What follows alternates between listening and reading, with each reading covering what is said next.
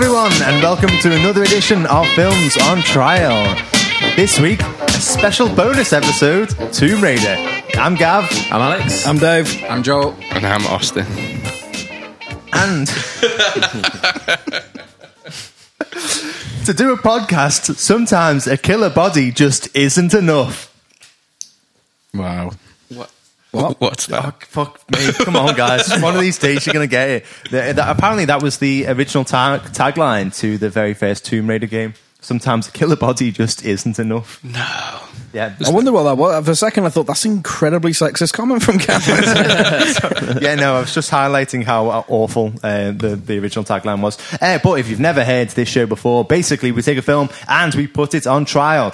It's as simple as that. But there'll also be lots of other things like banter, a caption contest, some impressions, some terrible songs, a little quiz. Uh, but before we do any of that, why not a little bit of news? Hang on, guys.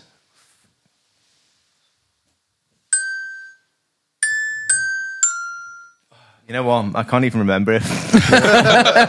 was that meant to be the Tomb Raider thing? Yeah, yeah, but the, you know when your mind just goes blank, I was like, oh man, it's so forgettable. Well, maybe it isn't. Maybe I've just forgotten it. How does it go? Does anyone know? Was, was it on the film? Uh, no, No. no, no, no, I meant the original game uh, Oh, no soundtrack, idea. which is probably more iconic than the score from the film. Oh, get No, it, no.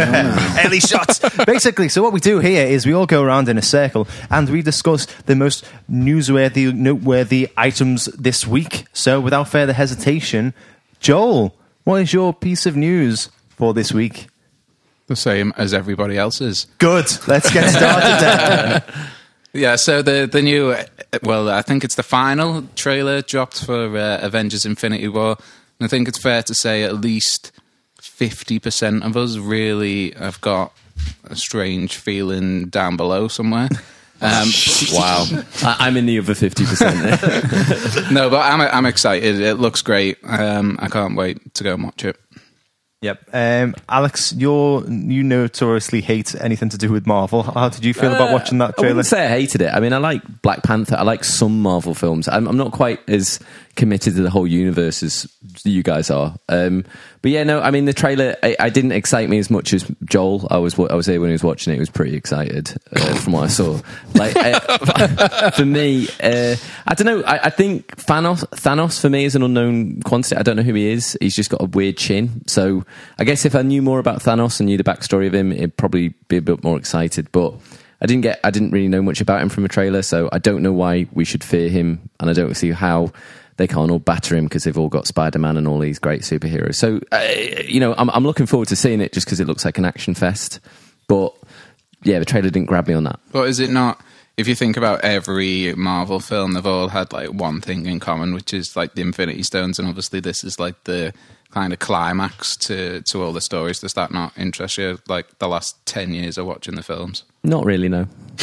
31 hours of film apparently leading up to this. So if you wanted to go and watch all of the Marvel films back to back, it'd take 31 hours. 18 films in 31 hours. See, a, a little bit as well because I've just dipped in and out of the universe. I don't. I'm sort of. I don't know why Captain America's got a beard and why he. I know they fell out on Civil War, but I feel like a bit like I've missed out. You know, like in a soap when you've missed out a few episodes and you don't really know what's going on. Well, that Like, I- happens at the end of Civil War. They uh, they get he gets outlawed, doesn't he? Because of that. Uh, Is that the only point you're picking up? It's just like, man, I don't know when Captain America grew his beard, so I won't be able to watch this film. I'd just I'm like to know. I'm out. But uh, no, I, I, I, I hope they do some sort of like roundup before they start the film. for people who Previously. want- yeah, exactly, a bit. Yeah, I think the they last need to. thirteen Marvel films. Yeah, You could always watch the previous films in the run up, couldn't you? You didn't have to. Yeah, I could, but So if you wanted to watch absolutely everything Marvel related and you wanted to kind of uh, link in all the TV shows as well, I think it'd take you about 260 hours. Do you need to watch everything to enjoy this? Um, Yes. Well, y- yeah, Brucey does if we're going to set the task. Uh, uh, no, I don't think so. I think the, the TV shows Yeah, are the TV quite shows separate, are, aren't are they? completely separate. So it's just the films, really. So if you Just the if you're up films, to date on the films, you Yeah. can just jump into Black that and watch it is the only one recently that that you've not seen. yeah that I've not seen, but also that you need to have need to have seen. So, uh, what do people think is going to happen in Infinity War then? I mean, watching that trailer, it looked like Captain America was in a bit of a pickle. I personally think the only person that's going to die is um, Vision because he's got the Infinity Stone obviously implanted on his head. Um, I think they're going to kind of cop out a little bit, although in the comics, kind of spoiler, but obviously everybody dies. So I'm not sure if they're just going to do that and then end it like that. But obviously, um, Doctor Strange has got the Time Stone, which is the green one. I think in the comics he like rewinds time, so everyone's not dead. Yeah. Oh, right, okay, so, so- I reckon something like that may happen. Yeah, maybe. Like it's like, hey, guess what? Everyone's dead. See you later. And then in the next one, They're back alive yeah. again. Yeah. But but then because right, so it's the next film, right? So obviously we've got Ant Man and, and Wasp, um, and lined up after this. So is the one after that going to be um, Infinity War Part Two or whatever it's called, or is it going to be like a few films down the line? Yeah. So Does anybody know? Part two is going to be the year after, isn't it? 2019, I think. So it's already shot, it's already filmed. It's just sat there waiting to go. I'm not sure actually. I think I'm pretty sure they filmed them back to back. Yeah. Be interesting anyway. I know that um, there's been a lot of backlash because Jeremy Renner is apparently like the only one who isn't on the On um, the cover, on the cover. And there was somebody photoshopped Jeremy Renner's face onto every single character. I think I think well because I, don't know is, is Ant Man in this film because I know he's got a, a, an his Yeah, I sequel think film. is. Is he? Because he he's not on the poster either, and there's one other person I think, and I can't remember. So, so, so somebody made like a, a funny uh, Infinity War trailer with all of the characters that were missing, and it was just like essentially Jeremy Renner and Paul Rudd. Yeah, it's Jeremy Renner and Paul Rudd having a hug with maybe Michael Douglas like looking on. no, um, yeah. Well, I, I so I, I'm looking forward to it anyway. I think I, I, don't think they're going to cop out. I think they're going to kill a few people off. I can see. Well, I read I read an to. article from what's the guy who, who makes it called the the, the Russo brothers, no no Paul uh, Feige. Paul Feige. Yeah, he basically said uh, for you to care about a film, there has to be a sense of uh, you know risk that stuff is on the line. Yeah, yeah. Yeah. Um, so uh, he's basically saying that stuff. Someone's is gonna going. happen. They've, Yeah, they've got, It's got they've to, got to hasn't thin the herd a bit, haven't Yeah. they? There's It's too many it's characters. Too much story, too many characters, too much money. Can, can you imagine though if it was like, yeah, t- listen, guys, somebody big is going to die. All right, you know, like they're not going to walk away from this unscathed. Yeah. And you find out like the only person to die is like Happy Hogan, you know, uh, uh, Tony Stark's butler. I, I'm a bit. I'm excited because I don't think this has ever been attempted before. Like getting so many different films together and putting them all in the same, you know, one big action film. It could work, but I, I'm I'm a bit pessimistic by nature, and I just I'd, I'd be surprised if it does. I don't see how you can have that. I'd many- love to have you in the boardroom when they're pitching the idea. Everyone's like, "Whoa!" and you're like, "This don't- could work," don't but I'd be so. surprised if it does. It's too many too many big characters too many i don't know how to get so many different plots Have you working together Have you seen a trailer in, in the cinema? yes I Have you? Because tell you what, when we saw that trailer came on before Tomb Raider, I, I almost wet myself. It was, Yeah. it was awesome, and I'm not really, Wow. Yeah. I'm not a big cinema like goer. I like to watch things at home, but um, I know it was, it was a good job that you had a hole at the bottom of your popcorn oh, box. it really, Otherwise, it would have gone everywhere. It definitely would have done, and it was uh, it was awesome. It was just epic. Feels like one of the biggest films. Yeah, I, I, I can see this like smashing every every type of record. I can see it being the biggest pre-ticket sale records, the highest grossing film of all time. You know, it's I hope it beats Star Wars. What the last jedi Yeah. Yeah. I you, think you still will. haven't let that go have you Joel? I some, think- some real bitterness over there. I hope they did. what, what about you dave Are you you're not that big into the marvel stuff are you? Not you? really, no. so what, what do you reckon to Um, I'll give it a go. Yeah, I want to see it. It looks quite good. I think the trailer has a lot of promise to it, but um, yeah, I'm not the biggest Marvel fan. I think the I've not seen all the films. I've got some gaps in my Marvel back catalogue, and those that I've seen, I think most of them have been quite good, which I think is more than you might say. I'm not so sure, but Wow. uh, there have been a few misses yeah for sure. So I'm not the biggest Marvel fan at the moment, but uh, t- t- we'll see. We'll see. I think this this could be time to set the record i straight. think you can't not see it i don't think No, it's going to Yeah. be. This could be biggest film of the year. Like Gav Yeah. says, I, I firmly believe this could break some records. So let's be a part of it. Okay, so um, and we will actually be doing a bonus episode. We'll be putting Infinity War on trial the day after uh, it actually gets released. So uh, tune in for that one, guys. Uh, moving away from Infinity War, does anybody have any other news? No, that was it. no, I mean that's pretty dominated did, did you say everything. it's david Thewlis's birthday It, it is David Thewlis's birthday. Yeah. and we, you let us speak about Infinity War for that long. that was literally all I could find. Happy birthday, David Thewlis. Happy that was birthday. all I could find. So um, uh, another a thing that we uh, tried to do. Wait. Oh. is there any rock related news? Oh, yes, there is.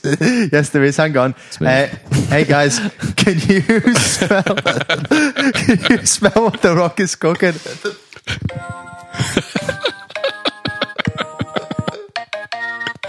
Wow. Pulls it out of the bag. So yeah, Austin, So- what is the rock up to this week? Breaking news: Dwayne the Rock Johnson's dad is making a recovery from surgery, and uh, and the Rock bought him a brand new car to make the most of it of getting out. He said, um, "New hips deserve new whips," Oh, wow. and that was his uh, that was his tagline. And there you go. So he's uh, he's let his dad's come out from a hip replacement, and now he's got a brand new car. Yay! Happy days. Some really positive rock news there. Thank you, thank you very much for that, Austin. No problem.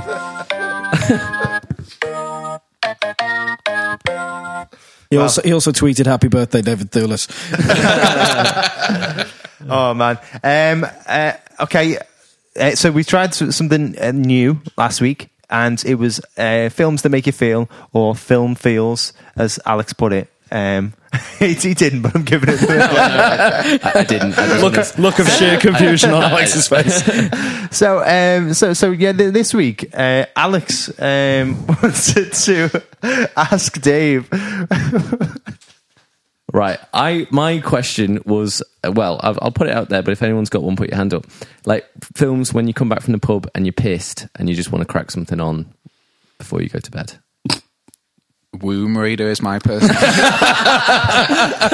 It had to come up at some point, didn't it? Uh, I, I think um, Predator. Predator for you. For me, it would be uh, shoot 'em up. That uh, the action film. Shoot him up. Shoot him up with Clive Owen. Yeah, Clive Owen, I love that film. Is that because you can only appreciate it when you're like blind drunk? I really like that film. No, but it's a, it's a good film to watch when you're pissed. My As well. word. I think that's a good film to watch if you need a reason to get pissed. Maybe that's what I did wrong when I watched Shoot 'Em Up. I should have been. on. I should have been blitzed. Do people not like shoot 'em up? I can't fucking get you people. Like, do you not like? you, you, you don't like shoot 'em up? I, like, you- you're having a go at us. You just like lambasted most of Marvel Cinematic Universe, and then you went on to go on about how boss shoot 'em up is. I'm just and out- and. Face Off. You slagged that off. I did. I meant it. He was meant to though. He was- Yeah, I mean, but no, shoot 'em up's brilliant. I, I think we should put that on trial. Fucking love that film.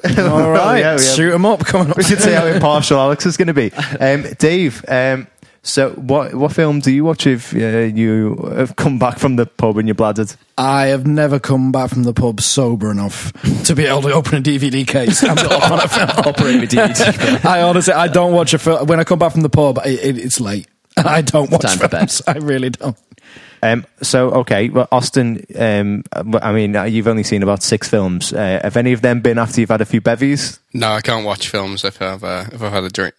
Can't, I can barely concentrate through a film at the best of times. So uh, so if I've been drinking, there's no chance. Yeah. I'm the same. I, why not just stay out in the pub for a bit longer? Okay, okay, so that was a very good discussion, guys. and out of all that, we've got I wouldn't leave the pub unless they closed. the top choices to watch if you've come home from a night out and you fancy a film before you go to bed: are Shoot 'Em Up, Predator, or Womb Raider.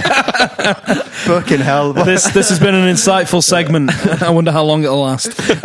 anyway, right. Thank you very, very much for that, guys. Uh, I, you know, I can't even remember. that- It's something like this. Uh, oh, it, doesn't matter. I won't even bother playing it. I I just everything's gone to shit. Uh, I can't work my xylophone. My fingers are too fat. It doesn't matter. Anyway, moving on to the bulk of the show. This is films on trial, and uh, usually we would take a film at random, but we've decided to go as a group and watch Tomb Raider and then put it on trial. Uh, so most of us went, apart from our judge today, Alex. So, uh, acting in the role of prosecution and trying to condemn the film to the shit list is me.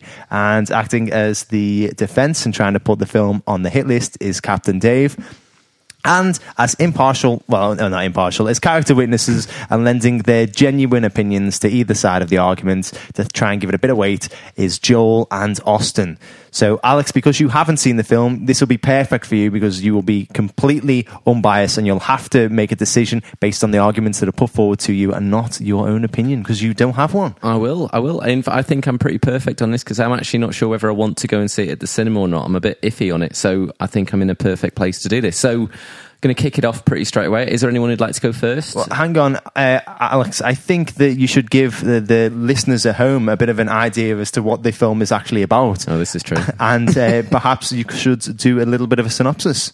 Title Okay. does throw you off. So, slightly. so, so, shall we uh, decide what uh, what accent um, Alex should do?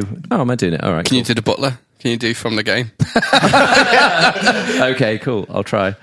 Uh, Lara Croft, the fiercely independent daughter of a missing adventurer, must push herself beyond her limits when she finds herself on the island where her father disappeared. Lord Voldemort, that wasn't it? Very, very good, man. And Thanks. funnily enough, that sounded exactly like Dominic West in the new film as well. Nice. Good work, Alex. Good work. But also, I think Gav was trying to uh, take the piss out of it there, but Dominic West was in it, so plus point for the film. I think All I can, right. can probably make my judgment now. Yeah, mate. Until you watch the film, uh, like you, you will not want to watch The Wire ever again. after lies, watching the- we'll slow it Lies. down. Let's let's get this let's get Slander. these proceedings done properly. Chill out. I, Right. I, I will happily go first if that's All right. okay. Is that all right, Dave? yeah, yeah, go for it. Right, Gav. Okay. Go. Right. So, uh, right, Tomb Raider is an incredibly poor film. uh, overall, the story is very, very, very weak. Uh, in a, poor attempt to make Lara Croft seem relevant and cool, um, Lara is now perceived as a poor bike courier at the beginning of the film, uh, who's just like you or me, except she's not because she's the heir to a multi-million pound fortune. If she just accepts that her dad abandoned her seven years ago is actually dead, um, she finds out her dad wasn't just a wealthy corporate CEO, but was an adventurer in his spare time, and she finds uh, out where he left her for seven years prior, and she rushes off after him. Uh, her, sh- her ship crashes. She's enslaved by the big bad of the film. She escapes. She finds her dad still alive, and then they go and raid the tomb together. That's it. But that is drawn out over nearly two hours. The film is unrelentingly dull. It's supposed to be an action adventure film, but there is little of either in large parts of this film. When the action does occur, it is so over the top and disjointed that it feels out of place in the film all of the action is completely overfilmed and overproduced. It feels dizzying and very frustrating. Now, I have actually seen this film twice. So we watched it as a group and I couldn't believe some aspects. So I had to watch it again, right? Now, the first time we are introduced to Lara, she is as this badass MMA fighter. So she's, she's in a ring and she's doing some martial arts, right? And now there is a scene that is, I've timed it, a minute and 13 seconds. Now, can you guess how many different camera angles are used in that one scene? Alex, as the judge, just a question. Would you like to guess? Uh, like in a minute and 13. I don't know, uh, six or seven.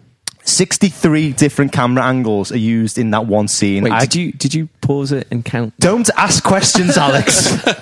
right? The, the- honestly, I, I, and that is to make the, that scene seem more appealing and more kind of like exhilarating, which it's not, right? And but the thing is, oh, hang on, here we go. We've got a question. What scene is that? Just so I know. The MMA scene right at the The, beginning. the, the boxing match. Yeah, the boxing match. Yeah. Okay. Uh, right now, the next bit of uh, action we get is a bicycle. How uh, long did it take you to watch this film if you had to count every fucking minute? I honestly, I, I, when, when we were watching it in the cinema, I could not believe it. I had to watch it again just so I could count how many fucking camera angles there were because I couldn't believe it. I was like, my eyes were going square at the end of it. anyway, Makes me angry, all them camera angles. right, right, no, right, right, right, okay, right, right. Like the, the first time we're introduced to Alicia Vikander as Lara Croft, she looks incredibly fit, right? She's got an eight pack. She looks like she could legit, legitimately pull somebody's fucking arm off, right? And right, the, the fact is that we aren't shown that. Instead, we are shown a fight scene split over 63 different camera angles, so we can't even see if she's any good or not. It's just, it's, it's just, it's like smoke and mirrors. It's a complete waste. But anyway, right, we're getting off topic. The next big action sequence we get is a bicycle chase through London, a- an actual bicycle chase, which is filmed like with these different shaky camera angles to make it seem more exhilarating than it actually is. Then there's a foot race in uh, in in in um, what, was it Hong Kong or yeah, it was Hong Kong. Uh, so there's there's an actual foot race, um, but the next piece of action doesn't actually happen until 35 minutes into the film when the ship crashes. Um, and then after that, I mean, the, the titular tomb in the film isn't actually raided until the 78th minute. And that is actually when the action picks up a bit. But by the time that happens, it's too little too late. The CGI in some of the films as well is incredibly poor. Uh, and, you know, there's a, there's a bit where she escapes from a plane that's uh, abandoned on a waterfall. And the CGI in it, it looks like something that was done in the early noughties. It looks like something that would have been, wouldn't have been out in place in the first Tomb Raider film with Angelina Jolie. Um, another thing that really annoyed me, I know you don't like plot holes that much, but fuck me. She goes through the entire film and she gets absolutely battered. She's fallen out of trees. She's fallen out of planes. You know, she, she jumps out of a, a, a, a abandoned plane holding a parachute. It's not, it's not even attached to it. She gets battered by all these trees and she's got this piece of metal stuck through her stomach. Um, then she bumps into her dad and he patches it up and she's completely fine throughout the rest of the film. She doesn't reference it in the slightest bit. She doesn't even touch her stomach at any point in the film later on. It's just like, you know, she was skewered by a pipe. A pipe was sticking out of her and now she's just all right because she's got a bit of a plaster on it. Uh, it it's uh, like the one thing that really annoyed me about it it is it is very much humorless. It's it's filmed in this like Christopher Nolan esque origins way, Son but but it doesn't have the depth or the charm. Uh, it takes itself far, far too serious. There are hardly any humor. The, the, the only humor uh, parts in it are when Nick Frost is introduced, but he is only on screen for um, less than a minute on both occasions. Right then, it, like the, throughout the entire entirety of the film, it's just very, very po-faced. So when later on in the film, ninety odd minutes in, we're introduced to these really supernatural elements like zombies and um, you know uh, uh, uh, Himiko being like the mother of death who spreads disease. They seem completely and utterly ridiculous because they're just so out of the blue. Uh, because the film took itself so seriously for the previous ninety minutes. The dialogue as well is incredibly weak. Right, Alex. Right, we are introduced to the film by Richard Croft's overview of what the tomb is about. Richard Croft is Lara's dad who went missing. Right, and he he tells us how he discovered the island where the tomb is, right? And no shit, right? Verbatim, this is what he said, right? This is this is how terrible the script writing is. He said, "I found the island uh, on a really old map that nobody else has." On a, on a really old map that nobody else, the script writer couldn't even think of like an, like an exotic, oh, you know, maybe I got it off a priest in, you know, Shanghai, maybe, you know, nothing. I just, I found it on a map, an old that- map that nobody else has got. Is is that come to back? Is that does that come back later in the plot, or is it just is it literally just an old map he found? That's just an old map. You know, that's the only time we found, found out about that map. Can I, can I add one to that as well? It's actually a mark on an old map that no one else has seen or got. oh yeah, yeah. There a we small go. yeah. mark is what found the island. Oh yeah. So so anyway, uh, o- o- overview is is Lara To be goes. fair, if you think about treasure maps, has anyone else got the same map? The, the, the fact is, he didn't even explain how he got hold of the map. He just said, "I've got this old map that nobody else has got." You know, Yeah, like but if, if you're a pirate and you're looking for treasure and there's an X on it, has anybody else got the same map? I, I, I got this, Joel. It's okay. I, I will take him down a peg or two in a minute. just don't say it. Just don't say it. Anyway, right, right. So Lara Croft goes from the deer to her headlights to unmerciless Rambo-esque murderer in about 20 screen minutes, which is just too hard to believe. I mean, this might be okay in a 10 plus hour video game that spans a considerable amount of time, but in this is highly unbelievable. The fact is, is that it, we have to wait a very, very long time for anything of any meaning to happen. And then when it does, it's all like in your face and nonsensical, poorly written and poorly directed. Thank you very much. Okay, wow, uh, strong opening there. Uh, like just just getting Gav's points there. You know, he's saying it's pretty overdrawn. It takes a long time to get to the actual raiding of tombs, which is you know from the title probably what people are going to see. There's pretty shit uh, CGI in there, pretty bad green screens. Plot holes, uh, you know, plot holes uh, sometimes don't bother me, but you know, does it bend or snap the disbelief? Gav also said it was humorless, like a Christopher Nolan action film, which pisses me off quite a lot. But I'll I'll, I'll, I'll leave that for a later time. Um, and it goes, she goes a bit Rambo, and it's not really believable. Dave, are any of those points fair? Um, one or two fair points. I will be making some concessions. Uh, some of them, I think, it's a matter of opinion, and Gav is entitled to his. Some of them are just plain inaccurate. Oh, hello. There- like Oh, what? Shit. Uh, oh, but we'll get on to all the think there's, inaccuracies. 61 camera angles, not 63.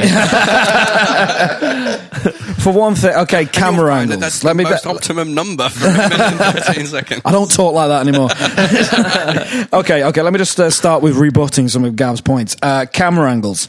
If you watch a random scene, let's say any TV show, and have a look at the camera angles, how they switch between two people having a chat in a coffee shop, they change a lot. Now, this is a boxing match. It's a frantic boxing match. It's understandable the camera angles are going to change a lot. Camera angles change multitude, a number of times in a minute in, just in a regular sitcom.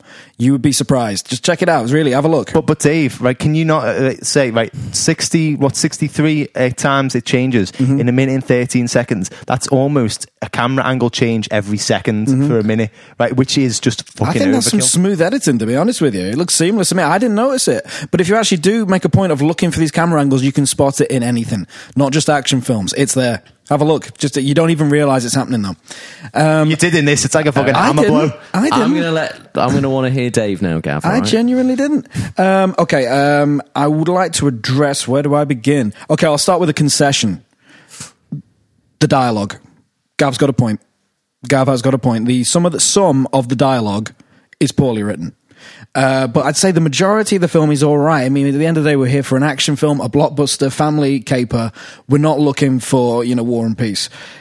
It does the job. Some of it is a bit mm, limp wristed, should we say. It could have been written better, I accept, but not all of it.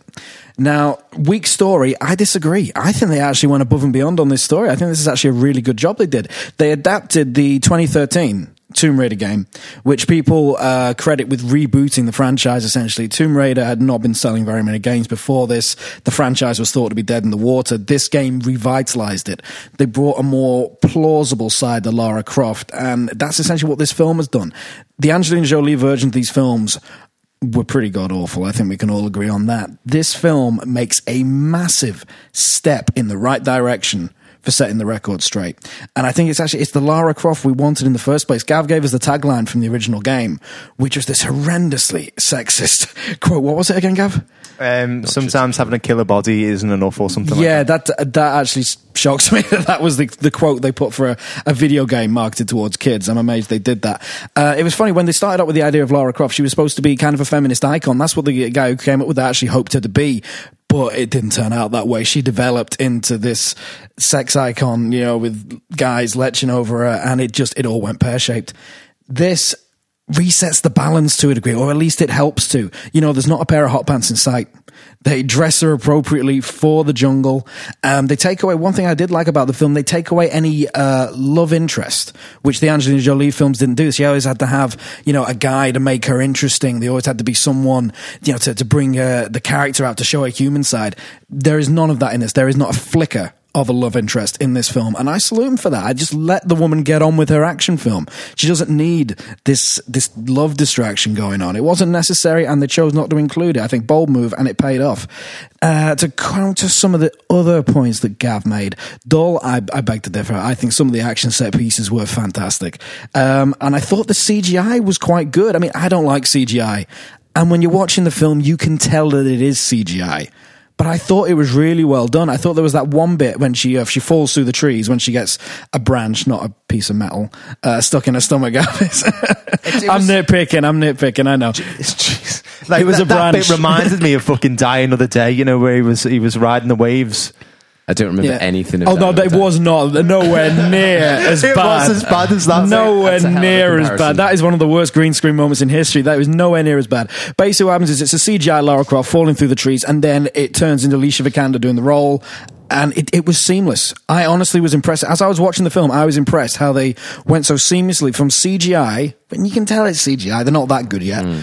To the actual actress. I thought it was a really good job. I thought the CGI was actually quite effective, including in that plane sequence. Um, what else? Would Gav watch a bad film twice? I think I've written down here. You, you know for a fact I do. I put myself through a tremendous amount of punishment. I couldn't help it. I just had it in my notes here. It's like, um, he says the action is over the top. This is an action film. This is a film. You know, it's based on Tomb Raider. It's based on an action game. Now, this fil- films like this always suffer with comparisons to Indiana Jones. If you're talking about archaeological capers and like tomb raiding or temple raiding, whatever you want to call it, it's always going to suffer from those comparisons. That bar was set high. That bar was set high, and it's going to take some matching. Now, it's not as good as Indiana Jones, but I still think it's a good film. Now, the bike courier bit. He says, you know, it shows that Lara Croft is just like you and me. That's not what they're trying to do. She refuses to. It's not about her trying to make her grounded. She is an aristocrat all the way through it. They just, they, she's not accepted her dad's death and therefore she cannot inherit. That's all it is. It's not about being grounded. It's not about trying to live without money. It's just about her not willing to accept her dad's death so she can't get her inheritance. Um, I disagree that the story was weak. I thought it actually was a really good job. Again, adapting the plot from the original from uh, Tomb Raider 2013 reboot with Himiko, which isn't a figure many people are familiar with. I wasn't. I had to do some research into Himiko. Um, a lot of what they said was actually true. I did not realize Himiko, um, shaman leader of uh, Yamatai in actual Japanese history. She's actually actually there. Although we have to look to Chinese records, they were better preserved, and the Chinese had a few dealings with her.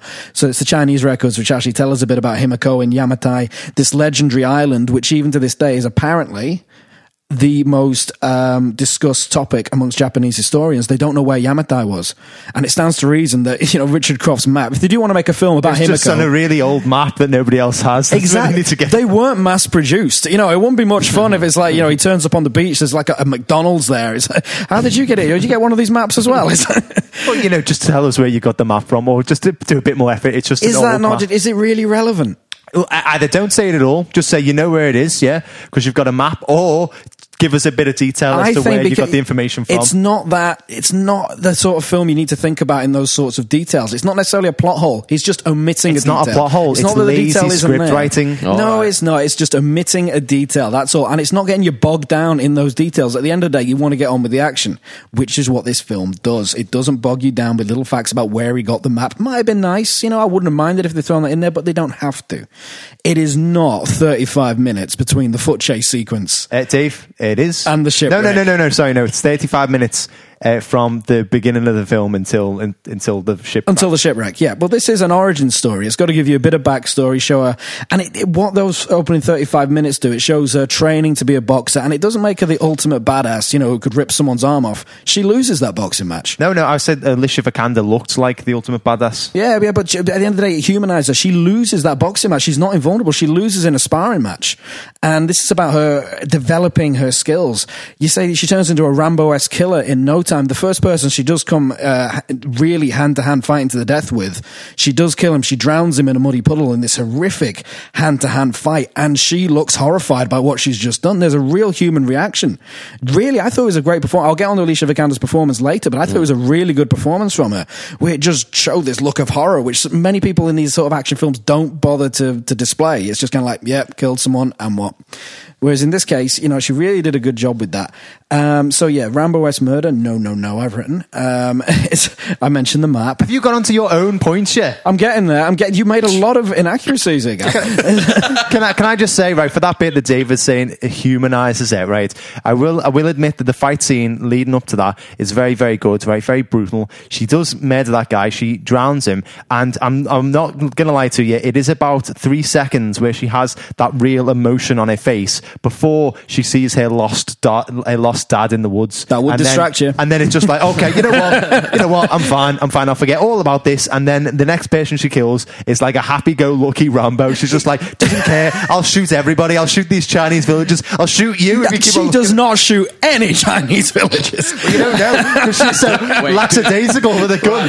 Th- There's an awful lot of stuff being said here which you are completely disagreeing on. So, Dave, if you finish your point, I have not finished my point. No, no, I definitely want to get Yes, your- even started this point. I've I've been merging my points You- into good. these, so And then I'm I'd almost like To there. hear from character witnesses. I am at some almost point. there. I am almost there. It says it does. She doesn't reference the injury she picks up. She does. That's one thing I did like about it. She does reference the injuries, like that. She is on the floor for a good how long with that branch sticking out of her stomach as she slowly pulls it out of herself, tries to Yeah, relieve herself of it. Dave, what, what once her dad's rubbed it better for her, she never references it again. Maybe he's a good doctor. At the end of the day, she's got an action film to get on with.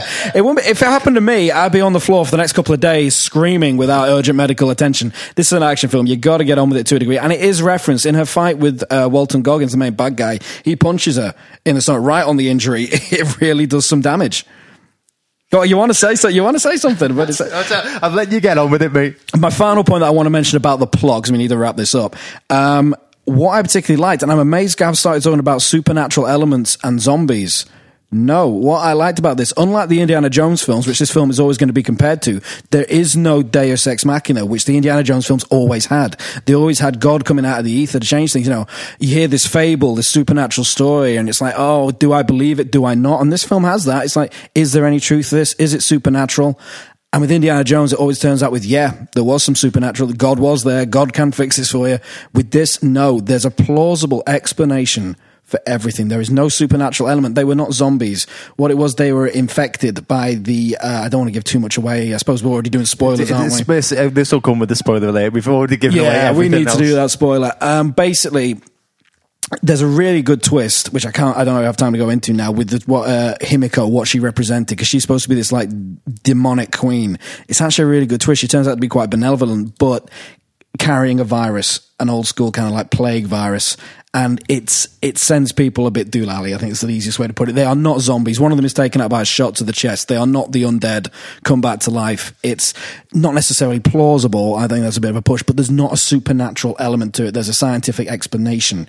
And the same with what I really liked about one bit is where they open her tomb, open up, up her sarcophagus, and Himiko is lying there just as she would be if she died the day before, perfectly preserved.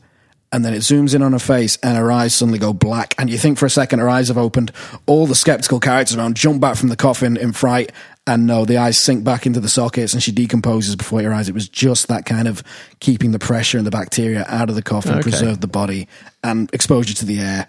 Yeah, uh, but for a second, it had you. It had the, the skeptical bad guy. It had Walton Goggins. It had Laura Croft. It The had you. thing. The supernatural Yeah. element. You do start wondering: is there a supernatural element? Turns out, no, there's not. But there's no Deus Ex Machina. It's plausible. Unlike the Indiana Jones films, it blazes its own trail in that respect. And I best stop there. Okay, I'm going to stop you there. I can see Gav still wants to come back at you, but I'm going to stop you two, and I definitely want to bring in our character witnesses. Uh, I get the sense with our character witnesses, we're, we're kind of two different camps here as well. Uh, I'm going to ask Joel to go first and you, Ozzy. Um, like, just a few points that I'd like a bit of clarification on. Gav was saying it's overdrawn and it's far too long. Dave says it's like good pacing all the way through, like, you know, keeps it up. Yeah, you know, the, the dialogue isn't brilliant, Dave conceded, but actually, you know, it's an action film. It doesn't necessarily need to be. Dave also said that, you know, it's a good female hero. Uh, I like to hear there's no love interest, that we're just focusing on the hero without there necessarily having to be a man in there. And it's a strong story because it's based on a, on a game which is, you know, recognized as being very good. Uh, Gav did say about camera angles, like, you know, it's trying something with do, overproducing too much action. If, like, Joel, like, you love your action films, so what did you think? Because this is an action movie. What did you think of the action in this movie? It was good. I have to say, I did not notice whatsoever. Like uh, when I first watched it, that did never go through my head. Um, you know, all the different camera angles and that type of thing. I just didn't notice it. Um, I've wrote, written a few things down. I totally agree with Dave that I loved it.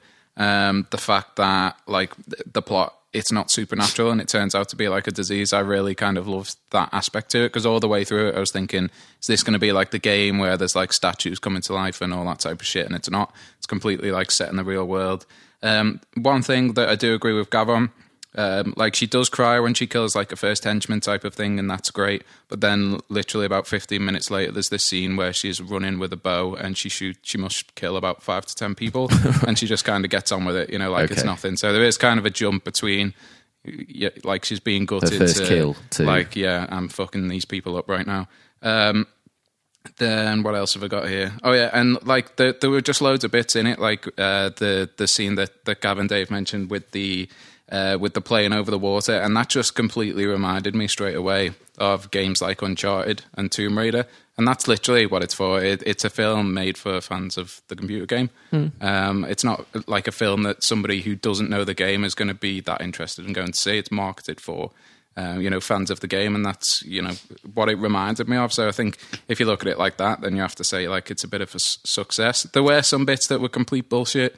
You know, as somebody who rides a bike all the time, that's like that scene with the bike was absolute bullshit. Why? Like, What happens? She she's just cycling through London. She'd have got everybody killed, and then there's this, there's this bit as well when she's on like the back of a trailer with a bike, and the trailer's moving, and she just jumps off with the bike, and she doesn't like hit the floor or anything. She just carries on cycling. It's like just fuck off. Maybe you're just not a very good bike. Right? Come on, he's, he's defending us here. Um, I, I also agree with Gav that it is very slow in kind of setting the scene, but once it kind of gets on the island, I do think it's great. Uh, but the rest of it, you know, I, I do kind of, uh, I think, stick to, to most of Dave Dave's points. I think there's, it's one of them films where if you if you look for stuff that's wrong, you may notice it a lot. But if you just kind of go with it, I think it's it's enjoyable. I do love looking for stuff that's wrong in film, though, Joel. That is one of the reasons I watch films. Uh, like Ozzy, um, Yes. talking just about the action, because you know, again, this is an action movie. Is it doing stuff that's new? Is it stuff we haven't seen before? Is it a bit? Is it different? You know, Dave did the comparison to Indiana Jones and said it's not got the Deus Ex Machina, but action-wise, you know, raiding tombs, going into these different things. Is it doing something different to what we've seen before? And Uh, no, to be perfectly honest, no. Um, this uh, the whole Tomb Raider, uh, Indiana Jones section. I actually felt I nudged Charlotte. I was like, "This is just it's almost identical to uh, to Indiana Jones." To um, I can't remember which one it is now, but they're all the same. But it's almost all the same stunts, the same sections. You know where Indiana Jones slides underneath the um, the cave as it's closing down. There was pretty much that scene, just with no hat to catch. You know, at the end, there was there was the same same tasks, but I just put something was in there really It was quickly? done very well though. Um, one thing I did like about those scenes, though, is like the, there's a bit where um, like the spikes come up from the floor, and one, one of the people says this was actually designed to keep people in rather than keep them out. And then, then at that point, you're thinking, well, why are they trying to keep people in the tomb? So I thought that was really cool, and it did kind of get you thinking a little bit. Yeah, that, that was a good point. Actually, that was a Yeah. good. Uh, that was a good. There were sex bits of it were really, really good action wise as well. It was. Uh, I actually really enjoyed the boxing scene and the bike scene. I thought they were they were quite exciting. They were uh, Without the camera angles, fast-paced. though, they probably would have been quite tedious. Oh yeah, definitely. That's I what have to say, I do but- want to see something that's got 63 camera angles. You've kind of inadvertently made me want to watch Well, I this did scene a uh, massively. well, be I actually did a quick Google while um, while Gav was having his rant, and, uh, and that's not even the most Really? uh, thing, the most uh, action. Sorry, the most uh, average shot length Shit, man. Uh, Is that in this film or in, in terms of action movies? in terms of action movies. Shit, man. You see, this is my point. This is what I was saying. yeah, yeah, no, but I- I'm not. I'm not The- defending it. I'm We're just open saying to that. kind of worms here. Yeah, yeah. The, Yeah. Av- the average shot length for an action film is uh, is two seconds. Yeah, well, th- th- so th- this is like a, this is like a, s- a second. So right, uh, one minute thirteen, and there's 63, uh, 63 camera shots. That's nearly like a, a like a camera angle change in a second for that long as well. So It's we just spin the whole camera. I didn't notice it. I didn't notice it. I thought it was seamless. I I, th- I thought they were done very. I thought that bit was done well. The I can see done well. if you would. If some people, I'm sure it, it jars with, but uh, Okay.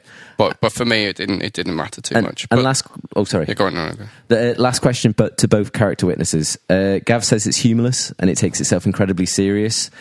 And it's like Christopher Nolan takes his films and actions really seriously. Do you, like not with the Nolan thing, but do you agree? Is is this taking itself incredibly seriously? Is it humorless throughout? Y- Yeah, sort of. There were there were a few jokes and light-hearted moments, but it it felt it felt like yeah, it felt like Dark Knight esque. You know, it was quite it was quite quite shit. Quite- shit, no. shit. That means. I, I, Uh, I don't think it, it was. It- it wasn't it, it was like though, that was at it? all. I don't think it was trying to be dark. It was a very kind of light-hearted film. It, Sorry, it, yeah, there just it wasn't jokes in it. I think it wasn't that- bleak, but yeah, it wasn't like a rom com. It wasn't Okay. like well, it wasn't like the films that we've mentioned before, like Indiana Jones, where it's Yeah, got yeah. like wisecracks and stuff all the time. okay, but you So- didn't miss the humor. It wasn't No. like No, no. Okay, Gav, you did though. Uh, honestly, like, right. So I, I was going to go into this in my next point, but because so many people have brought it up, uh, right? I read something with the scri- uh, scriptwriter who said, who professed that he's never actually played one of the games before, but he was a big fan of the Indiana Jones films. Uh, so what I was going to talk about later on is how the film is like an homage to. Um, the Indiana Jones films, especially The Last Crusade.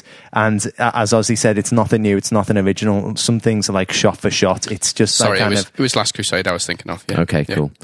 All, all right then. Thanks. I think we'll move on now, uh, and I'm going to ask Dave. Can you what, what what do you want to talk about next? I think we agreed we are going to talk about characters next. Um, can I just say, I did point out these films always suffer from comparisons to Indiana Jones. You There did- is no you way of avoiding exactly it. that. Always going to happen. Yeah, but like to base the film off Indiana Jones, you know, he's, he's already really like but it doesn't matter. I would not. I would not go that far. I, I, I'm really excited to hear about because Characters. yeah, just just just because for me, one of the main things about making me want to watch the film is Uh-huh. a bit Alicia Vikander. Because uh, Sexist. She's a great actress. yeah, because she's a great actress. But she's I as really well- liked her in Ex Machina. Yeah, she's a great actress, ex machina, Danish girl. She's done some great films. You know what? This is another string to her bow, a bow she fires at many, many henchmen. Unmercilessly. Unmercilessly, who are threatening civilians who have killed many before her eyes already. anyway, anyway, this is actually a very solid performance from Alicia Vikander. It could so easily have gone the other way. As we mentioned, the dialogue isn't top notch. Well, in certain places, like I say, for the most part, it's all right. But occasionally there are these moments of duff dialogue, and that could really have marred her performance. She got away with it. Just about got away with it. Like Gav said, um, I think when we came out of the film, Gav said she was, she was wooden at points, and Gav will probably go into this in a bit more detail shortly. But I, I didn't think so. I thought she actually did a good job with this dialogue, and it is it's a tricky one to deliver. You know, there's a lot riding on this. It's a very emotional script, or it seems so. You know, she's just been reunited with a long lost father. There's a, lot of emotional stuff going on. At the end of the day, it is just meant to be an action film. It's just a video game adaptation. It's like you know, you can't take yourself that that seriously. How can the film take itself too seriously? And I think she she toes a line well between conveying that emotion and delivering it and making it plausible and at the same time getting on with the action getting keeping the plot moving and carrying on. And she's a really good heroine. She is a perfect lara croft. I do hope they get a sequel out of this. Uh, the supporting cast are very good as well. Walton goggins i think is one of the best character actors working in america right now. I think he's fantastic. And his work as uh, mathias vogel who is the bad guy in both the video game and in this. I thought he actually did a very good job. I, I love Walton Goggins anyway, so I'm going to be biased. But there was one particular line where uh, after she first meets him, um, and she, she mentions her father. There's a bit of back and forth. He knows who she is. He doesn't know why she's there. He's trying to find out. He's, she doesn't know whether he's an ally or not. And they get onto the subject of her father. And he's got his back to her and he just deadpan, so matter of fact, so blase, says, He's gone now. I killed him no hit back. If Walton Goggins had been another frame of mind, if he'd been in Nick Cage mode, he would have chewed the scenery delivering like that. That's the kind of line that thespians salivate over. You know, they would have loved to deliver that line. Walton Goggins so understated, just delivers the line for what it is. It's got the natural menace to it, but also the blasé, how how little human life matters to this man. And it's quite a good villain in many respects because all he really wants is to get off this island. Um, you know, he's hired by people who want to tap into what this legend of Himiko possesses, whatever power she may have possessed. He's not bothered. He doesn't care. Really not interested. He just wants to get off that island with his men and get back to his family. That's all he wants. He, it's almost a human side to him, but he does such unspeakably cruel things just to further his mission, just so he can get the hell off there. He's been there too long and it's starting to get to him a bit.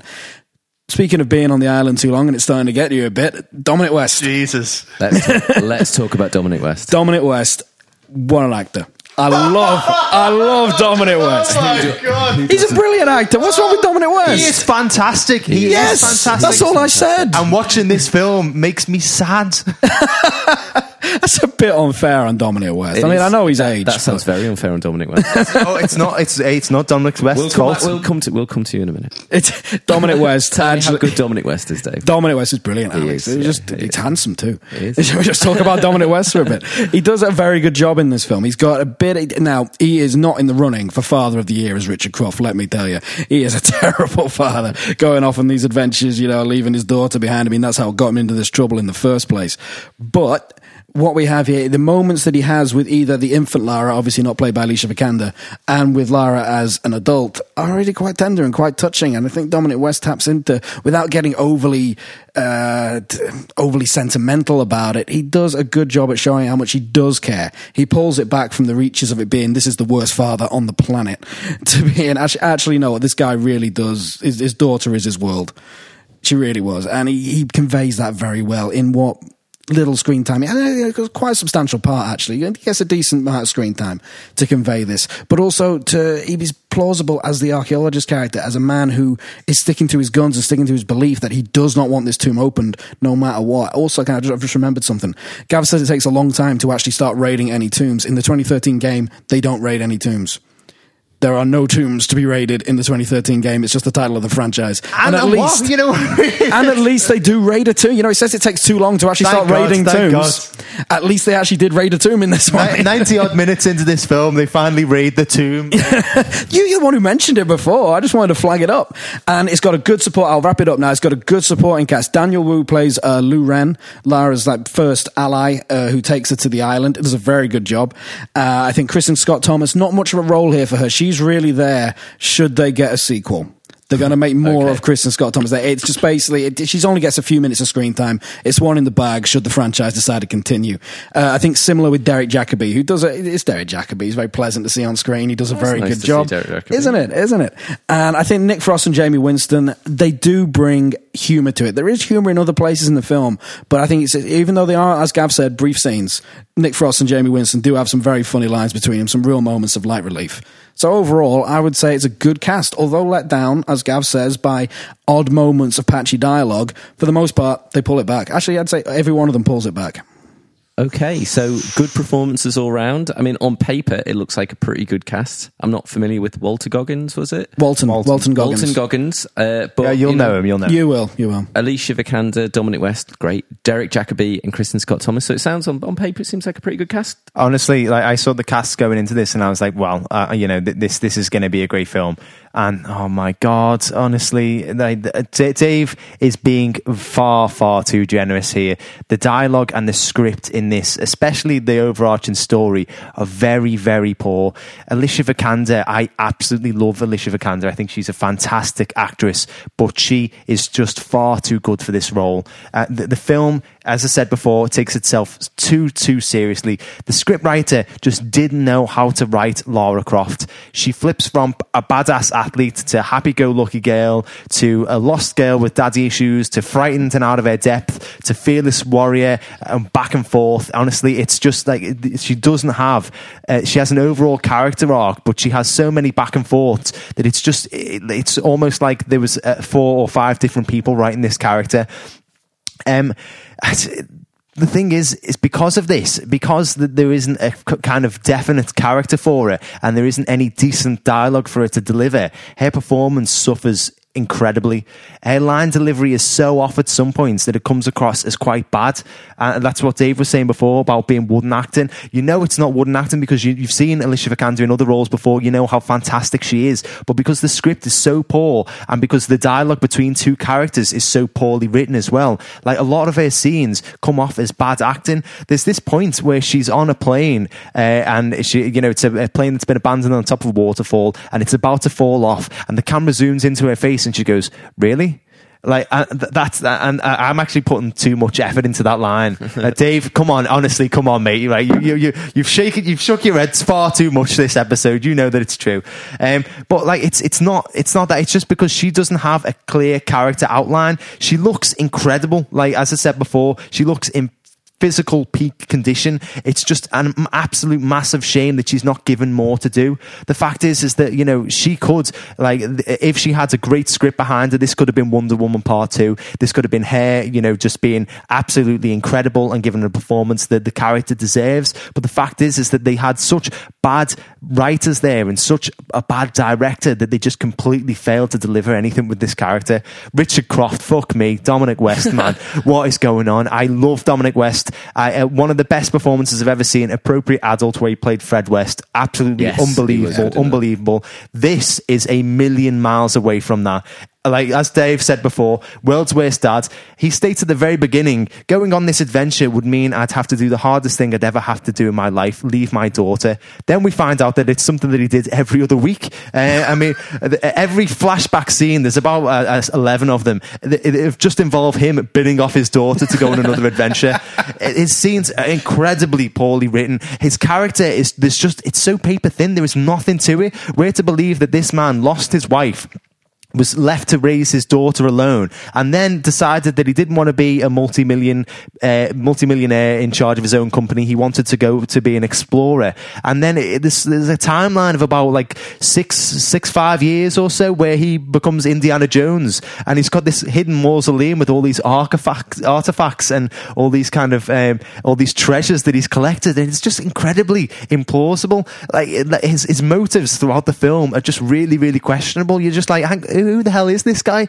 We're introduced to him. He's been lost on this island for seven years. He's a bit mentally unstable because he hasn't had any human interaction. Uh, then he sees his daughter, and then for 12 seconds, he's a bit like kind of, uh, you, you, think he is, he's, he's, had a, he's had a nervous breakdown. Then he's completely back to normal. Honestly, it's just like, oh, for a minute then, I thought you were another hallucination. But now I can see that you're my daughter. Honestly, it, that, it, that is not dialogue, by the way. It, it's better than the stuff that he was given. Fucking hell, honestly, like his performance is so poor. But once again, it's not due to him. It's because there's no character depth for him. You know, this is a guy who hasn't seen his daughter in seven years, and he hardly wants to spend time with her. He wants to keep, keep on, you know, um, preventing Walton Goggins from getting to Himiko. He actually abandons his daughter again so we can go and prevent Walton Goggins from getting to Himiko. And it's just like kind of this guy. You know, what are his motives? He's got no character, and this the dialogue that he's given is so poor that once again it looks like he's wooden actor.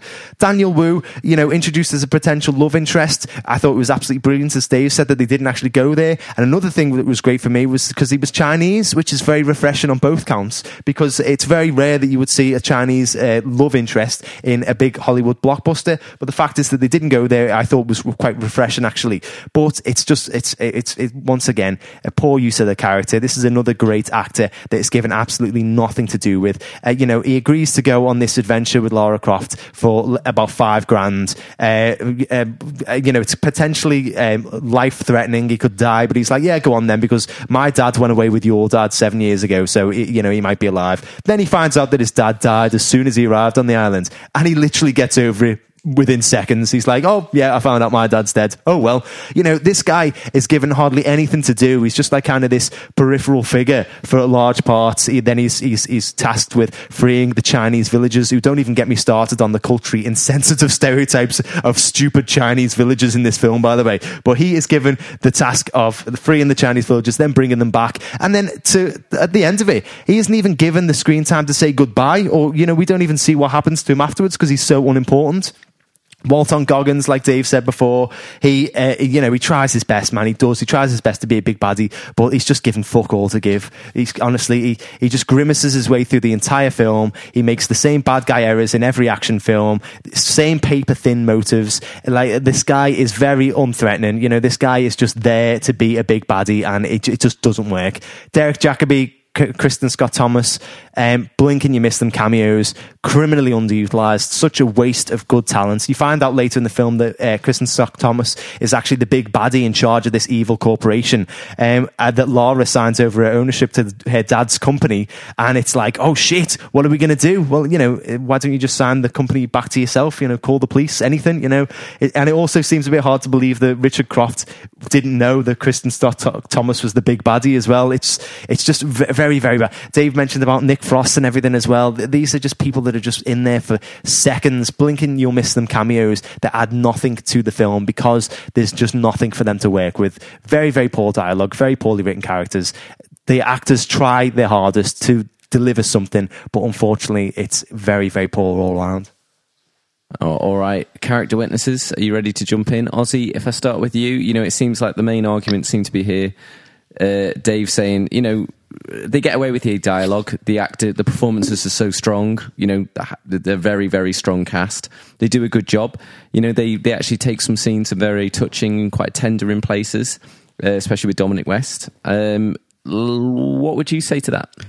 I'm I'm totally in Gav's camp on this one. Actually, I found the uh, I found a dialogue a bit boring. I found the uh, the Richard West, the whole finding him in the cave section. It was just I understand it's a film and you've got to try and keep the pace up and that, and it just didn't. It, it dragged. Everything was overly explained, okay. and those two just, you know, they're not seeing each other for seven years at least, and then for the period before then, it's been pretty intermittent, and just almost instantly, they're father, you know, father and daughter, busy mates. Back let's together. go and take on the world. It, just it felt a bit forced. that, yeah, that, it was. that seems like a really big thing they set up at the start of the film. Then, and it, what they don't quite land that scene when they are reunited. I th- you get some. You get the whole point that they love each other. You get that, Yeah. but the actual, it, it felt like they missed. They they went for it and then they missed. Is what I felt like they missed. Um, that whole section. It just you get the bit they did a little kiss of the uh, the fingers bit, and you get the whole and that's a little uh, trademark, isn't it? Trademark uh, pose. Yeah. But um, so they set up all of that. But yeah, it's just it just felt forced and it missed. It didn't. It didn't get there. Okay, uh, Joel, what would you say to that? Um, I'd say Gav and pretty much everybody actually missed one like really important point, and that, that is like the motivation. Not that I'm defending some of some of what he said, but the motivation for Laura's dad for being away was that because he was that heartbroken over uh, the passing of his wife that he was searching for a way to kind of bring her back or searching for some kind of evidence of an afterlife and that's why he kept going on the missions and, and leaving his daughter because he just couldn't live without his wife. Is the mum in the film at all? No, she's not in the film at all. So she's, she's just dead. kind of passed away, like Okay. I presume beforehand. But th- those are the motivations anyway for the missions, which is why he keeps on leaving uh, the girl. But like the performances, I thought Alicia Vikander was good, but I, like Gav said, just the script and the writing w- w- was was pretty bad. And you know, I came out thinking like, was that Laura Croft for me? And probably not. Like I, I thought it was a good film, and I thought um, like it, it, it was kind of similar to the game, but it just didn't feel like Laura Croft for me. Um, but then there's just one bit which I really hated at the end of the film. Like I think it's just before the credits or like the post credit scene. Uh, she's at like Nick Nick Frost's uh, like little. It's like a pawn shop or something. And, Oh, and she just gets gets her pistols and it. it uh, it kind of reminded me of like Duke Nukem or something when she's like she's like groovy. but she she, was- yeah, she, was she a big went from like this this uh, person who like you know like I said just killed one person uh, with a bow or with a bow and you know bare hands, and then at the end of the film she's like actually She's Rambo. I fancy some guns now, and I've got a taste for this. But Yeah, and it's got to be these two big And you- massive guns. And you, you didn't quite believe it. It no, it, it's it's just too big of a jump. I don't think they needed to put that. Kind of felt like they just stuck it there to say, you know, look, guys, we're going to have a sequel, and she's going to have two guns, like in the film. Stick around. um, and and yeah, a lot, lot of the stuff which happened kind of felt like they were saying, this is going to be in the next film. So you know, Setting up a franchise. All right, uh, Dave. A lot of what Gav was saying, you were shaking your head vigorously at. Would you like to come back just briefly? Just on any of briefly, a couple of rebuttals. I, I disagree with Gav's assessment of Lu Ren, who uh, Daniel Wu plays. Um, he was never a love interest. He's just a photographic man, a photographic member, uh, a photogenic, sorry, photogenic member of the opposite sex around the same age. There is no chemistry into. That they're not going down the love. The love I, interest I'm not, I'm not saying that they are. That's why I, I actually said that it was good that they didn't go down that way. It's just when he's introduced, you're like, oh, here we go, we get to love interest.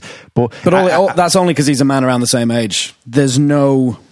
They're not trying to. They don't even think about it for a second. Um, and with regards to his, his um, how quickly he gets over the passing of his father, he knew his dad was dead when his dad disappeared. God knows how many years ago. He knows his dad's gone. The only reason he agrees to take the island is in the hope that maybe he'll find an answer, and he does. He's got his answer. That's why he doesn't say get over it. He's he knew he found out what he already knew to be true, and found out a little more, a few more details about it. That's all.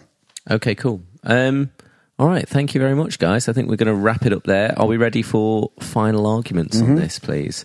Right, uh, if you pass me the gong, Gav. Uh, Dave, would you like to go first? Yeah, can we get the timer up? Yes. I'll I'll tell you when you. Oh, okay. I've got. I, I, I'll show you my watch, Dave. So, we are you ready to go? Yep. Now, Okay. At points, people have said that this film takes itself too seriously. It is an adaptation of a video game. How can it take itself too seriously? And also, I've got to say, people say it's not a very original script. It, it's not meant to be an original screenplay. It is an adapted screenplay, adapted from Tomb Raider 2013, one of the most interesting uh, examples of the franchise that really brought it back to life. Joel mentioned that it doesn't feel like Lara Croft. I don't think that's a bad thing. I think this was a character that could have been something great that got turned into something quite sordid. And this is finally bringing her back a step closer to what she could have been. It doesn't feel like Lara Croft. That's not a bad thing. And that's why uh, this guy says he didn't know how to write Lara Croft. I think that's also a good thing that he's not played the games. He's uh, taken it, he's found the character, and he's rewritten it and made it something that it should have been all along. Shit, shit, that was quick. I, I knew there was a gong coming there.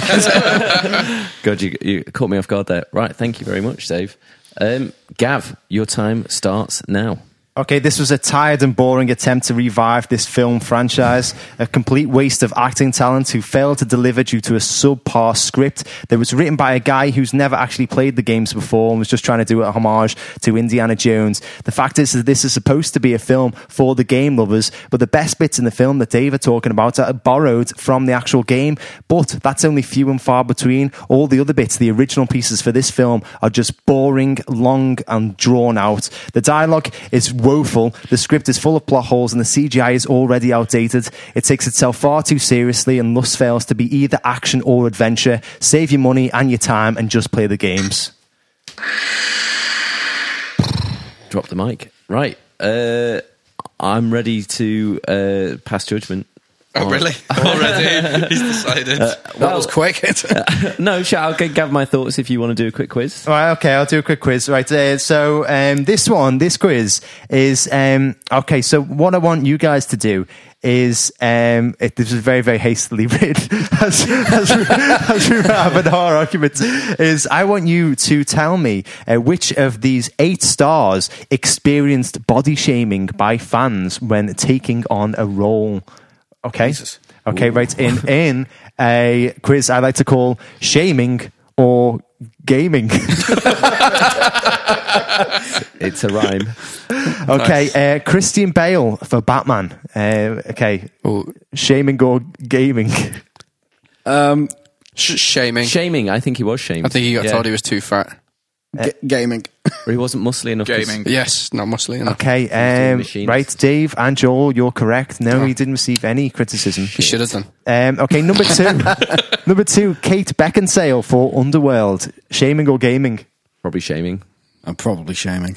Shaming. Yeah, shaming as well. People are dicks. Yeah, yeah, she get she got a lot of shit. Um, uh, she said that she gained too much weight after her baby. Um, so number three, Wow. um, Gal Gal Gadot for Wonder Woman. Sorry, what's too much weight after a baby? Is there a good amount? she just went too far. Okay, uh, number three, Gal Gadot uh, for Wonder Woman. Shaming or gaming?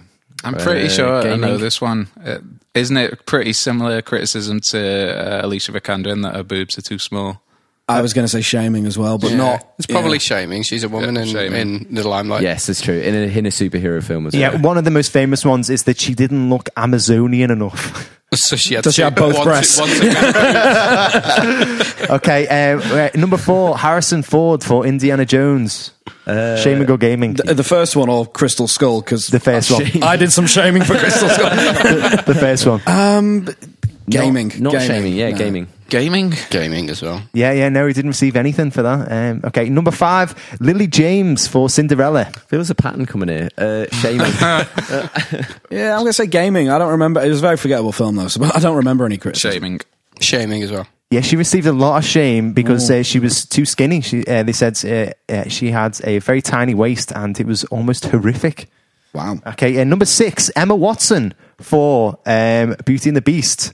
Shaming or gaming? shaming. Shaming. Shaming. Um, yeah, yeah, she received shaming as well. uh, anorexic and too much like a model and not enough like an actress. Joel's cheating. He's trying to Google it. all. Number seven, Pierce Brosnan for Goldeneye. Uh, oh, shaming. I'd say shaming, maybe, possibly. For Goldeneye. Gaming. Uh, Gaming. James Bond. shaming. Too Uh, old. No, no, no. It was gaming. Nobody said anything about him taking on that role. what about uh, Roger Moore taking on the role of James Bond? Shaming. Ah, that, that, later in the career must have been shaming. He No, no, no, no. The, the, the initial, the initial. Um, Oh, right. So I this- think shaming, but not necessarily for his physique or, or looks. no, no, no, no. You'd be surprised there, Dave. what about right? Last one here. Tobey Maguire for Spider Man. Uh, Oh. The first one. Shaming Shaming. shaming. Shaming. Shaming. No, no, nothing. Once again, there was. uh, so, has anybody seen a pattern? That I've So essentially, the guys get off scot free. Exactly. like nobody gives a shit like what Harrison Ford looks like in Indiana Jones because A, it's believable. But then you get uh, Alicia Vikander taking on the role of Lara Croft and everybody's giving a shit because her boobs aren't big enough. Did is she actually getting shit because her boobs aren't big? Enough? Wasn't Yeah. your Yeah. first argument that she looked too much of a badass? No, no, I said, and I said, I said she looked like a badass. You know, like she, she looked great for the part. She looked in like a physical, like peak Yeah, yeah. condition. You know, and That's it, what But I'm saying. people, but even then, reclaim, people still. but uh, even then, people are still giving a shit. reclaim isn't? Lara Croft from being something seedy. This is the character it could have been. Uh, no, no, th- th- there should have been a lot more. There should have been some dialogue I'm to go with it. right, I'm just going to jump in now. Uh, I'm ready to pass judgment on Tomb Raider. Um, a lot, a, lot of interesting points. Um, you know, talking about the different cast. You know, it seems like you basically had absolutely no uh, crossover at all on this, and Ozzy seemed to be very firmly in Gav's camp, and uh, Joel seemed to be more in Dave's camp as well. So it was pretty tricky to do this one. But sort of going back to what I said at the start, it was like, you know, I haven't seen the film. Would I want to go and see it at the cinema? Uh, thinking about it, you know, eh, knowing it's an action film, I sort, I sort of do want to go and see it at the cinema because it's got loads of action and, you know, a tomb is raided. So, you know, it seems like, yeah, to go and see Tomb Raider, I would want to go and see it. But you, you're talking about whether to put it on the hit list or the shit list. And I think to be honest, if we're talking about it, you know, Dave, you said that there was poor dialogue in this, and you know, it, I can see how that could sort of undercut some of these performances that Gav was saying by Dominic West. You know, he does deserve a great script, and also if it's, I know it's an action film, but why not have a great script as well? It seems like that's free. You, you know, it doesn't cost lots of money to have a great script. It seems like they kind of missed something there, um, and I think as well the fact that the action isn't particularly new and it seems like it's kind of you know it seems like people talking about rambo people were talking about you know i know you said about the indiana, indiana jones comparison but it does sound like there was a lot of stuff there wasn't anything innovative in it so as much as i might go and see it at the cinema i'm actually going to put it on the shit list i'm afraid dave i'm sorry just because I, I think the dialogue, I think that script, as soon as Don't you do it. conceded that point, it just sounds a bit shit. So why not have a good script? I think it's got to go on the shit list for that. That was an Pre- anticlimax. Press the wrong button. That was supposed to be the opposite of applause. what about this one? You suck. What me? No, no, no, no, no. no Yep. that- that- that's just supposed to uh, symbolise that it's gone on the shit list. Or maybe this one. Oh. Right, I'm going to take over now. So, Gav, what Tomb Raider do you prefer, Angelina Jolie or Alicia Vikander? Um, oh, right. So uh, it, both have got their very bad points, but you know what? Honestly, I think the Angelina Jolie one. I mean, it wasn't a great female uh, character, but like the film didn't take itself too seriously. It knew what it was going to be. You know, it knew it was going to be action adventure. You know, this this over the top bits. With this, it was just far too serious. It didn't have enough fun, which which is essentially what it should do. Um, but yeah, I. I I, I I didn't hate the film as much as it was making out because I think that they did. Um, it, see, this is the thing is that I'm applauding the film for not making Lara Croft into a sex symbol because the thing is is that she shouldn't be. You know, it should it should just be a case of like Wonder Woman. Um, you know, we've got an action film. It doesn't matter if it stars a woman or a man. The fact is, it it needs to be action. You know, it needs to have you know that sense of excitement, which I just think the film didn't have. Well, for, not that uh, I agree with this, but you've got to play devil's advocate sometimes. But Laura Croft is a sex symbol, and a lot of people grew up with the fact that you know she she is a sex symbol, and some people want to go and see that at the cinema. In in the games, though, I know basically if you take away the gigantic tits and the hot pants, right? Um, she's actually pretty cultured. She's you know from a good you know she she goes all the way around the world. She's very knowledgeable and stuff like that. So you know if you took all away the the body, she's not that much of a sex symbol. Do you know what I mean? It is Not just a colour body. Not just a colour. exactly. No, no, exactly. But you know, I, I, not that I'm saying it was right, but I think Yeah, yeah. I mean, I yeah. It- Playing Tomb Raider, I wasn't thinking, goodness me, she knows a lot about archaeology. but the thing is, is that's what it, you know, that, that's what it was supposed to be, you know. I mean, and then it got turned into, and then it got turned into a sex symbol. Supposed to be an archaeology game. Well, no, no, it was supposed to be a bit of fun. It was supposed to be a fun game. I mean, and all. we we were speaking off air uh, and then previous episodes. I can't believe we're bringing this up again. But the the supposed cheat where you spun around 360 times and a clothes fell off on the game. I mean, we've all been there. So We've all done Have that for we? Have we? I came us- in and you were still have. trying it then. It'll work. God damn it. Uh, okay, right. So, genuine opinions, Dave. What was your genuine opinion? It was all right. There's nothing spectacular at all. Very disappointing script, to be honest with you. Um, I really do hope they get a second bite of the apple on this one and do get another film in the franchise, but they have got to come back with a stronger script, otherwise that'll be the end of it. This script was poor and plagiarized. And it, it, I think they should be sacked. Frankly, the script writers that wrote this, it was a very poor effort from them. If they, if they want to get, that was, if they want to get this off the ground and really make a franchise out of this, they have got to come back stronger. That was not good enough, not by a long way. It was okay. There's some good action set pieces. I really didn't think it was that bad. Um, but no, it's, it could be better, and it needs to be better if this is going to have longevity, and I hope it does. Well, well. Um, so, right, um, should we do the old IMDb score out of ten then? So, um, well, so what, what do you think? So we're we're not going to compare it to a previous film because it's this is a one-off special. But what do you think it got out of ten, Dave? I mean, uh, um, you've seen it. You don't agree? Yeah, I thought it was all right, and I reckon most people that are going to see this film know what they're getting themselves into. I reckon it might be about a seven. Okay, Joel Austin. Um, I think, yeah, I think, yeah, I'm going to go about seven point one. I'm gonna go six point eight. Brucey, you could have a stab in the dark. Is it going to be six point nine by any chance? no, no, I'm, I'm actually going to go a bit higher because normally when the films just come out, the fanboys go absolutely. They they go on IMDb and make it higher. So I'm going to say eight point three. Oh, jeez, Brucey, you should have gone six point nine because that's what it is.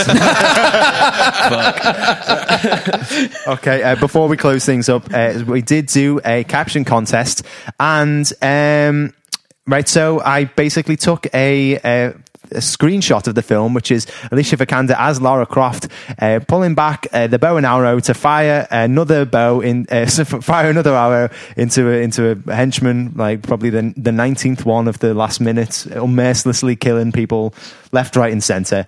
And I asked our good friends and followers to caption that picture. Um, uh, the first one is Alicia was so good. This film definitely it was better than Jolie's movie. The whole, sorry, this is just an opinion. Um, right, the second one is uh, Alicia Vikander's response to the gamer fanboys who say she doesn't have the right body shape to play Lara Croft was sharp and to the point. Oh, nice, like it. Yeah, so uh, yeah, I, I would have given that one the win win anyway because it was that good. But I suppose you've won by by proxy as well. um, so well done, uh, Thomas L. Benfield. You've just won yourself a Freddo. Well done, well done. Okay, so we will return to our usual schedule next week uh, when our next film on trial is The Death of Stalin. So thank you very much for joining us on this one off special, and we will hopefully see you soon. Uh, just to say that you can get all of our previous content on our website, filmsontrial.co.uk, and you can catch us on iTunes as well, Films on Trial. Also, check us out on Twitter, Instagram, and Facebook, and YouTube, Films on Trial. Thank you very much for listening, and we will be in your ears next time with Death of Stalin. Goodbye.